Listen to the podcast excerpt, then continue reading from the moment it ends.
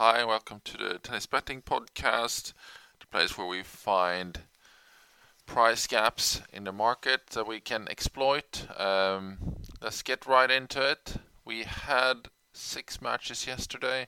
Uh, we hit four out of six, so it was a pretty good day. Um, the two that didn't win were the really long odds, 10.5 and 18. So they would have just been nice bonuses in reality. Uh, it was nice to see Cilic win at 3.8. Um, he did look very solid. Got a little bit nervous in the third, but but that looked uh, looked good all the way. Uh, as we mentioned yesterday, uh, always has a bad game in him. He doesn't really seem to have a plan B at times, uh, and if A is not working, it just doesn't work for him. Um, our big value Andujar struggled. He just didn't seem like he had it in him. Uh, I think he just didn't have anything in the tank. You know, he's he's really here to, to play singles more for fun and, and play a bit of doubles. So this was just a bonus for him. Aliassime looked just as good as we thought he would be. Uh, won 4 1 and 1. Uh, didn't really have any issues with Dan Evans. Uh, 1.9 was really generous. Like we said, he should have been at 1.6 really. Um, Sabalenka, another double fault fest. Uh, we weren't sure if she would sort that out or not. Even without sorting it, she won. Um, the fact that we got 2.4 for a player that should be sitting at about 1.4 in that match uh, was just really generous. Uh, so yeah, we, will we'll take it and uh, and hopefully see more value uh, on her in the future. Uh, just a quick mention on Fritz as well. Um, he did win in uh, five, uh, which just deserves a mention because we've had rotten luck on the five setter so far. I think this is the first five setter actually gone our way. So that was nice to see. For tonight uh, or tomorrow, depending on time zones you're in, uh, we have one women's game and two men's. So let's start in the women's.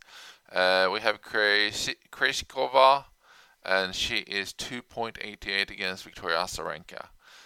Uh, I think uh, Krejcikova has really showed showed how she backed up her win in the French Open last year. She she is the real deal. She keeps winning matches. She keeps looking really sharp, really good. Uh, a little bit surprised to see her at that price. Um, I think Azarenka has been playing well, but as a fourth seed in this tournament as well, Krejcikova should not really be giving us 288, so we'll take that. We think it should be a little bit closer to heads up, maybe slight favor on Azarenka due to form, recent form. Um, that is a one star value though, so that's what we're going with there. Over to the men's, um, we have Carreño Busta. He's playing Matteo Berrettini and he is 2.92. That is a two star value for us, uh, just about two star value. I think Carreño Busta is one of those. He's a very low profile player. No one's really that excited to watch his matches. I think he's sort of bread and butter. He goes out, does his jobs. Job does doesn't really play any worse or better than that. Has a really solid baseline. Um, it was good to see him on the highlight reels the other day now playing a, an amazing point uh, because he deserves a bit of a mention. Uh, he, he certainly can play. Uh, he's around 20 in the world. Um, you know, Djokovic doesn't like playing him, for instance. You can see that he he beat Djokovic in the Olympics last year. Uh, he really had him agitated at the U.S. Open the year before. Uh, he was leading 6-5 when, when Djokovic was just getting frustrated and hit the referee and got uh, got booted out. So really high quality player, um, and he's never played Berrettini before. So Berrettini doesn't really know what to expect uh, in this match. I think that can play in Carreño Busta's favor. I think this should be a toss-up. So at 292, it's it's pretty good value. Uh, last match is Mannarino. He's 21. Uh, he does play uh, Nadal, which is always going to be an uphill battle. Uh, it's it's one of those where you think that surely shouldn't be played, but Mannarino's done well for us before, even in this tournament. I mean, he he won at 8x for us earlier this week.